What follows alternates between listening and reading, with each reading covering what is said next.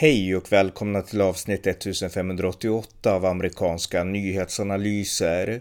En konservativ podcast med mig, Ronny Berggren, som kan stödjas på swishnummer 070-30 28 95 0. Här följer en uppdatering om det senaste i USA tillsammans med min svensk-amerikanske kollega Björn Nordström. Varmt välkomna! Björn Nordström, välkommen!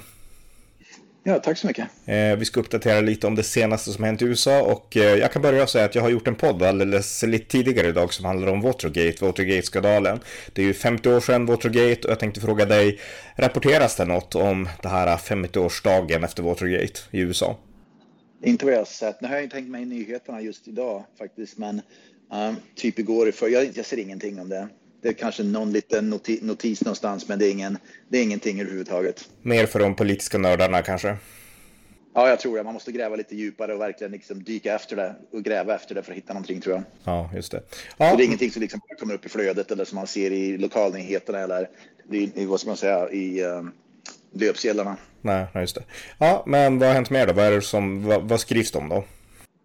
Ja, ja det var en, en intressant sak. Det var delstaten Oregon. Vi pratar om Oregon mycket därför att Oregon har ju, det är en extrem vänsterliberal delstat som då de kör ju lite grann, det är lite Miljöpartiet över Oregon som, eh, där de liksom experimenterar med, gör sociala experiment och ser hur det kommer att funka. Så för två år sedan, ungefär knappt två år sedan, så legaliserade delstaten Oregon via sin delstatliga kongress och även då guvernören skrev på det där då, att legalisera i princip alla droger med, med små innehav, med andra ord heroin och kokain och fentanyl, allt vad de heter, de här speed och allt det här, ecstasy.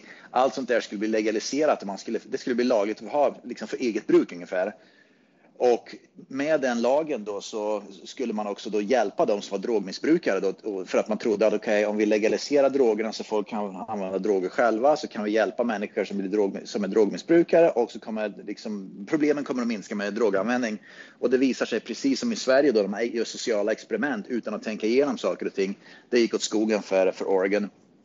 Eh, bland annat så läste jag nu att ungefär 20 procent, var femte vuxen människa i delstaten Oregon är en drogmissbrukare. Uh, och vi pratar inte om, om marijuana och hash utan vi pratar om, om liksom tyngre droger. Var femte vuxen. Det är oerhörda siffror alltså. Och jag såg också att endast, jag tror jag minns inte siffrorna exakt, men antalet eh, människor som då har fått hjälp av systemet då som skulle skapas av den här nya lagen då är i princip minimal. Jag tror att under ett år så fick 136 människor hjälp i delstaten Oregon. Det bor ju flera miljoner människor där. Så 136 personer fick hjälp eh, att försöka komma ur drogmissbruket. Som andra ord, att släppa droger fri. Och, eh, kriminaliteten har ökat dramatiskt. Morden i Oregon har ökat med 40 procent och liksom våldsbrottsligheten och allt sånt där. Och även att antalet uteliggare då som inte är hemlösa eh, har ju ökat också dramatiskt. Va? Så att Oregon, precis som i Sverige, som kör med Miljöpartiet och, och Socialdemokraterna, så man har en, en, ideologi och en, vad ska man säga, man tror och hoppas att om vi gör så här så kommer det bli jättebra. Men det slår ju totalt bakut. Precis som de, gjorde det här med, med defund the police ungefär. Det gick ju totalt eh, åt, åt fel håll när man skulle göra sånt. har det blivit någon, alltså, ägnar de sig åt någon självkritik nu då? Eller vet du något om det? Nej, utan jag har bara läst det som fakta. Det här är bara fakta, ungefär som för två år sedan stiftades lagen. Det här är det som pågår nu. Uh, Oregon är precis som... Uh, min fråga till dig kan ju så att ägnar sig Socialdemokraterna om någon självkritik eller Miljöpartiet om självkritik? Det gör de ju naturligtvis inte, va? Uh, utan de tutar och kör på sin ideologi. Så nej, Oregon har ingen självkritik. Det de kanske har gjort är att insett lite grann att defund the police var nog ingen lyckad lösning. Men det är ingen självkritik eller någon som tar upp ansvar eller någon form av ansvarskänsla över att det gick åt skogen och det är dags för mig att liksom eh, hoppa av det här därför att jag, jag förtjänar inte för att vara, och liksom vara politiker därför att jag, jag ställde till med alla problem. Så att nej, inget, inget, ingen form av ansvar på er i Oregon. Nej, just det. Och på tal om det och på tal om Oregon så är det så här också att eh, det pratas så mycket här i Sverige när man pratar om abort och abortstriden i USA. Då framställer man pro-life-aktivisterna, alltså de som är mot aborter, som de konstiga, de dåliga och extremisterna ungefär. Och de liberala pro-abortaktivisterna, de är de goda som har svenska värderingar ungefär. Så beskrivs det i den svenska debatten. Och förr i världen när man pratar om abort och liksom abortdebatten i USA, då betonade man i Sverige ofta att man tänker på de här galna extremisterna som bombar abortcenter och liknande, alltså de här som är emot aborter. Och eh, de exemplen, det är en handfull och de har inget liksom organiserat stöd alls. Men en nyhet som inte rapporteras tillräckligt mycket tycker jag nu, det är att eh, det har blivit attacker mot eh, sådana kristna eh, havandeskapscenter, alltså center där man tar emot kvinnor som inte vill liksom få barn men som ändå inte vill göra aborter och så hjälper man dem att kanske liksom adoptera bort och så. Och eh, sådana center har utsatts för attacker i, i USA och eh, det tycker jag är rätt intressant och det liksom uppmärksammas inte i Sverige. Det uppmärksammas inte här i USA heller och det är precis samma sak som vi upplevde med Black Lives Matter om du kommer ihåg för ett par år sedan, alla de här när Black Lives Matter var ute på gator och torg och brände upp hela städer. Va? Det, var ju, det var ju de goda som var ute och det var ju de antifascisterna. Allt var. Det uppmärksammades på ett positivt sätt men framförallt så mörkades det väldigt, väldigt mycket. Va? Och det är precis samma sak här. Så att citattecken, när det är rätt personer som gör någonting, begår våldsbrott och liksom bränner ner städer eller eller bombar något slags center eller någonting, byggnad, då är det liksom, då, då, då antingen så mörkar man det eller så liksom framställer man som det något positivt. Va? Så att det är otroligt vinklat allt sånt där, men nej, det här har inte uppmärksammats i, någon, i några nyheter överhuvudtaget. Nej, just det. Just det. Mm. Ja, något annat? Ja, jag såg att Ilan Omar och uh, Alexandra Ocasio-Cortez är delade nu. De har delade meningar över Joe Biden. Alexandra Ocasio-Cortez har klargjort, det är den här, de, de är med i The Squad, de här vänster, extremvänstern kan man säga. Då. Eh, så AOC, hon vill inte att Joe Biden ska, ska göra presidentkampanj igen. Hon är, hon är le på honom och Ilan Omar tycker att Joe Biden gör ett kanonjobb och att han borde bli president igen eh, mm. under 20, 2024. Så det verkar ha delade uppfattningar om det. Och på tal om Joe Biden så jag såg en, en eh, opinionsundersökning nu att uh, Republikanerna här uh, ligger vad gäller ämnen då som, som är, vad ska man säga, där antingen Republikanerna eller Demokraterna då har mest eh, förtroende bland väljarna. Så Republikanerna har betydligt större förtroende bland väljarna vad gäller inflationen, utrikespolitiken, Rys eh, Ryssland-Ukraina-kriget och eh, kriminaliteten och ekonomin. Och det är de sakerna, precis de sakerna som valet i höst, mellanårsvalet, kommer att handla om. Så att eh, om inte, om inte Republikanerna liksom sätter krokben för sig själva nu så borde de vinna både uh, hela, ja, både senaten och representanthuset i höst. Mm, just det. Ja, fortsätt. Ja, Don Lemon, det är en vänsterliberal CNN, ett CNN-ankare då för, som är vänsterliberal. Jag gillar, jag är ingen större fan av Don Lemon faktiskt. Han är, han är rätt vidrig faktiskt. Men han gjorde i alla fall något väldigt bra. Han frågade, han har ifrågasatt nu officiellt då pressekreteraren, den här, vad heter hon, Jean-Pierre, Karine Jean-Pierre vad hon heter va. Så han under en presskonferens så frågade han eh, pressekreteraren då rakt ut att Eh, han ifrågasatte då eh, Joe Bidens mentala kapacitet för att faktiskt vara president. Med andra ord att han, han konstaterar att Joe Biden är inte mentalt kapabel att vara president. Och hon blev, hon blev jättearg då naturligtvis. Men när till och med, poängen är att när till och med Don Lemon för CNN officiellt går ut under en presskonferens och ifrågasätter Bidens mentala hälsa, då vet vi att mentala hälsan är åt skogen. Så enkelt är det ju bara. Ja, ja verkligen, verkligen. Eh, ja. ja, något alls? Jajamän, vi ser ju hur, korrupt, hur korrupta de här äh, Joe Bidens ministrar är. Äh, för bara några dagar sedan, äh, Joe Bidens, vad heter, jag vet inte vad det är på svenska, energiminister, vad heter det som, energiminister, det finns en sån i USA i alla fall. Så energiministern i USA sålde aktier för Tesla, tror jag det var, för 1,6 miljoner dollar. Så att en av hans ministrar nu blev mång, mångmiljonär, dollar, dollarmiljonär på att sälja massa Tesla-aktier. Va? Och det är ganska passande att när vi andra lider av, av hög inflation och höga bensinpriser så är hans minister eh, blir rik på att sälja Tesla-aktier. Va? Det tas ju inte upp i Sverige, va? men det visar ju den här eh, korruptionen. Va? Att de drar minsann nytta av, av situationen eh, som, de, som de som de sitter i, som de är i, mm. uh, som ministrar på hans, i hans kabinett. Jag har inte läst det där, men energiministern är Jennifer Gr Granholm ja, som man säger. Ja, hon, ja. hon är svenskättad, alltså hon själv är inte från Sverige, men hon har förfäder, jag vet inte om det är farfar eller någonting som var från, från Sverige som heter Granholm då såklart. Mm. Ah, Okej. Okay. Jag såg också att Elon Musk, eh, Elon Musk, han har ju väldigt mycket följare. Han eh, han har sagt att han vill att Ron DeSantis ska bli rep eh, Republikanernas kandidat för presidentvalet. Det, för att han, skulle, han ska rösta republikanskt för första gången i sitt liv. I alla fall han är ju demokrat och har varit så många år och alltid röstat demokratiskt. Men han ska rösta republikanskt och han hoppas på att, att Ron DeSantis som är guvernör för Florida kommer att bli pre presidentkandidaten. Och eh, jag håller faktiskt med om det. Han borde bli, han, om Ron DeSantis blir kandidat, då är jag övertygad om att, republik, att han kommer att vinna valet 2024. Han är oerhört populär i hela USA. Mm. Ja, eh, och han har inte samma last liksom som Trump heller, utan han, han driver Trumps politik, det som var bra, men han har inte liksom problemen. Han är väldigt vältalig. Han, är, han, ger sig, han tar fighter, men han är professionell. Han, han håller inte på de här vad ska man säga, små sakerna där han går ut och kallar människor för namn, utan han är professionell. Han är artig, diplomatisk, men han tar fighterna när fighter ska tas. Så han är inte rädd, han backar inte för några fighter. Men han, han har, hans personliga sida är mycket högre professionellare nivå än Trump. Men han driver ungefär samma policies. Ja, precis. Ja, eh, fortsätt. Ja, vi har ju pratat om att, att, eh, att eh, Brett Kavanaugh då blev mordhotad. Vi gick igenom det ett par gånger då. Mm. Det var ett mordförsök i princip som då skedde för bara några veckor, par veckor sedan. Va? Alldeles efter det så var det en omröstning i kongressen om HD-domarna ska bli, få mer beskydd. HD-domare och deras familjer, HD-domarnas familjer har, inte, inte, har, ing, har ingen skydd. De har inte rätt till skydd. Med andra ord att de får klara sig själva ungefär. Va? Och det var en omröstning i, i, representanthuset för bara några dagar sedan efter det här mordförsöket på Brett Kavanaugh, eller planerade mordförsöket. Mm.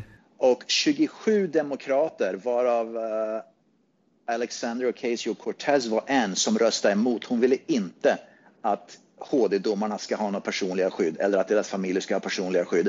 Och det hade att göra med att hon, ansåg, hon gillar inte Brett Kavanaugh. Jag kan garantera med 100 procent om mordförsöket hade varit mot en liberal domare som Sonia Sotomayor till exempel, då hade AOC varit rosenrasande och sagt det klart att de ska ha skydd. Så det som är så hycklande med de här vänsterliberalerna som sitter i, i kongressen, det är att när våldsamheter och attacker då planeras eller sker mot republikaner eller konservativa, då är det okej. Okay. Men om det sker mot liberaler, då är det inte okej. Okay. Och jag tror att konservativa republikaner har mycket högre moral i sådana frågor. Att för dem spelar det ingen roll. Och det här är bara det jag spekulerar i, men det är liksom den känslan jag får. Är att, att det spelar ingen roll för republikaner om, om det är liberaler eller konservativa som HD-domare som attackeras. Attackeras en HD-domare så attackeras rättsstaten och det ska skyddas. Punkt slut. Demokraterna, framförallt vänsterextremisterna då som AOC, ser det inte på det sättet, utan hon ser det bara på om konservativa attackeras, HD-domar attackeras, det är okej, okay, men inte liberala. För de ser det bara som ideologi, inte som en rättsstat och som ett samhälle, att samhället ska skyddas. Nej, nej precis. Eh, på tal om vågkultur och sådär så har det, vi har Glenn Youngkin, Virginias nya guvernör, som försöker ja. vara emot liksom eh, CRT och liknande och ge föräldrar rätt att bestämma i skolorna och ha mer att säga till om. Men nu har tyvärr en skolstyrelse i Fairfax County i, i Virginia, de har röstat för att eh, elever som, eh, vad säger man, misskönar på svenska då, eh, malicious misgendering, alltså om man säger, yeah. kallar någon vid ett kön som den inte vill bli identifierad med, då ska de eleverna yeah. kunna straffas, har den här skolstyrelsen yeah. röstat fram och det är ju fruktansvärt alltså. Och många föräldrar, de är nu väldigt upprörda över det. Jag såg, jag tror jag pratade om det faktiskt. Um, jag minns inte exakt vilket, vilket, vilken domstol det var, om det var HD eller om det var lägre domstol. Jag minns inte, men det var ett domslut som kom ut för, för, väldigt, för inte så länge sedan. Och det jag tror ett hade att göra med en professor på ett universitet och en annan hade att göra också med någon elev i någon annan delstat. Som prejudikatet är nu att att kalla människor för citattecken fel kön faller inom yttrandefriheten. Så även om nu Virginia, det finns ju kanske ingen, inget domslut i Virginia om det, så domslut finns i andra, i andra ställen med federala domare och, och, och, och, um, och delstatsdomare.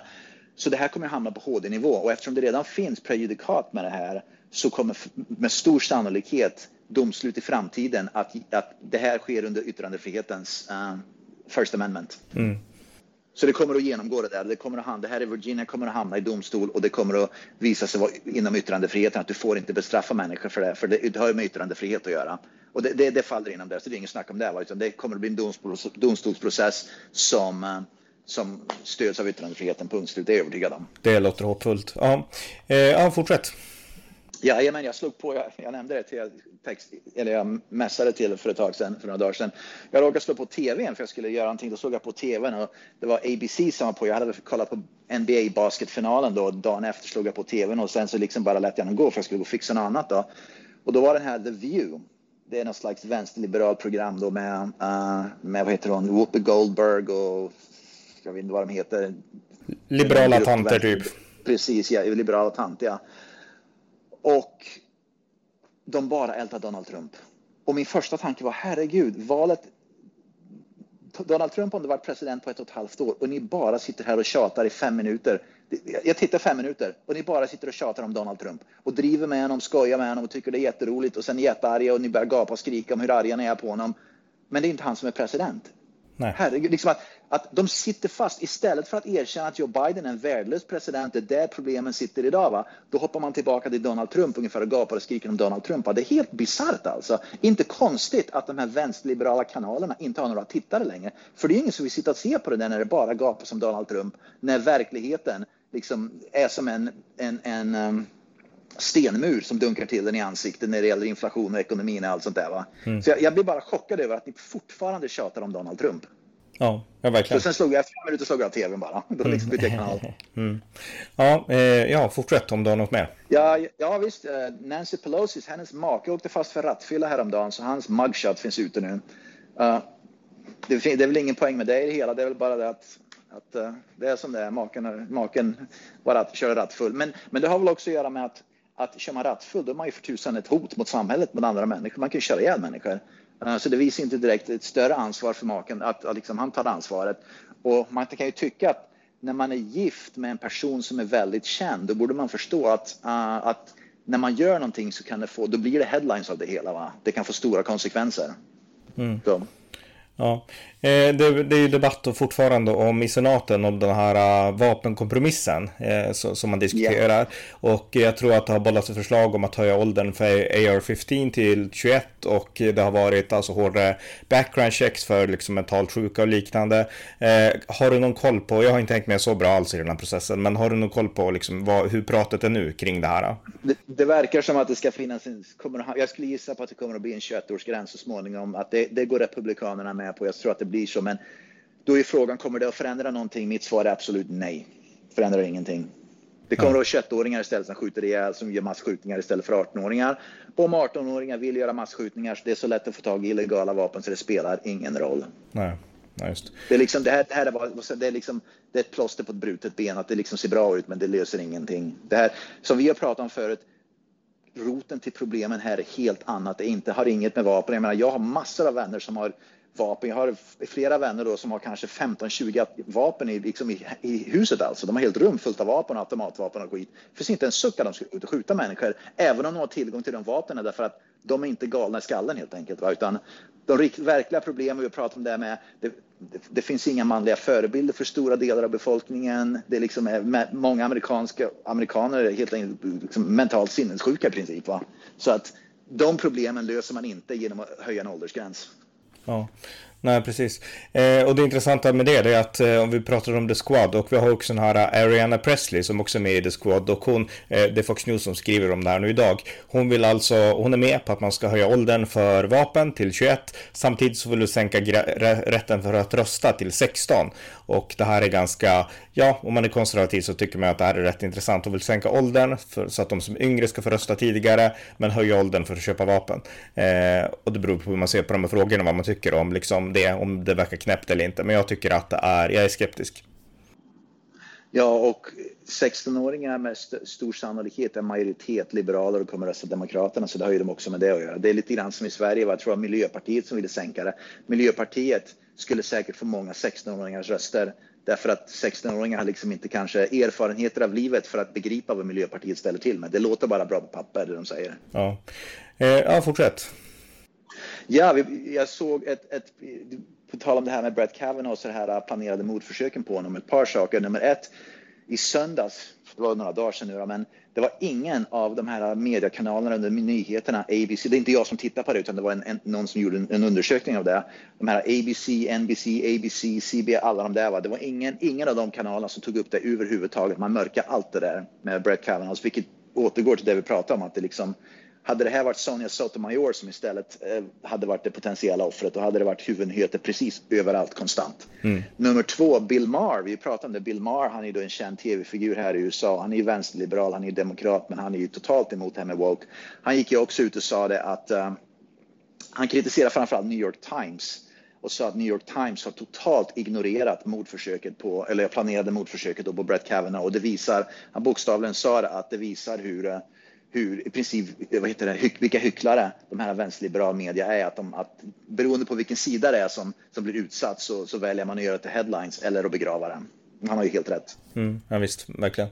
Ja. ja. Och på tal om det här med, jag tänker bara på det här med woke, jag minns inte vad han heter nu, men det var i alla fall en demokrat, en, en demokratisk um, politiker i Kalifornien, en kvinna som är hispanic, jag minns inte vad hon heter. Hon i alla fall gick ut och sa att uh, det här med woke har ju gått helt åt skogen. Alltså det här uh, woke-rörelsen inom Demokratiska partiet har kört partiet åt skogen. Och uh, på grund av att det här med woke-rörelsen har kört partiet i skogen och att Biden är en dålig president så latinamerikanska väljare håller på att hoppa av det demokratiska tåget helt enkelt. Och det har vi ju sett nu i Texas. Jag tror du nämnde att du gjorde en podd om det. Mm. Uh, att det var en, precis, så det, det, ser vi nu. Du och jag pratade om det i podden förut. Det är bara en tidsfråga innan, det, innan latinamerikanska gruppen hoppar över till republikanerna i stora nummer. Jag tror att vi håller på att se det nu. Mm. Um, men jag tror inte Demokraterna riktigt begriper det. De tar, de, det är som Sverige och Socialdemokraterna, man tar invandrarrösterna för givet. Man liksom man vet att jag behöver inte göra någonting för att rösta på som då. Och det var exakt Men... det de gjorde i Texas och eh, Demokraterna de tror på att ungefär alla latinamerikaner är som Alexander Ocasio-Cortez och det är de inte enligt, enligt de här i Texas då. Eh, ja. Jag tänkte nämna att de begriper inte heller att latinamerikaner vad gäller, vad gäller vad ska jag säga, politik, vad gäller värderingar, vad gäller kultur är faktiskt mycket, mycket mer republikaner och konservativa faktiskt än de är demokrater och liberala. Så att i grund och botten så är latinamerikaner faktiskt konservativa republikaner. Det är bara frågan om att hur ska vi få dem att välja den politiken som liksom är, är align med deras värderingar. Ja. Eh, ja. Eh, något annat? Nej, det var det jag hade idag. Okej, okay. tack så mycket. Tack så mycket. Tack för att ni har lyssnat på amerikanska nyhetsanalyser. Till er som har möjlighet vill jag i sedvanlig ordning uppmana till att stödja lämpligt utvald biståndsorganisation för Ukraina. Vi kan nämligen inte släppa eller glömma Ukraina även om världen går vidare. Ni som däremot främst vill stödja min podcast kan göra det på swishnummer 070-30 28 95 0. Vi hörs snart igen. Allt gott tills dess. Thank you.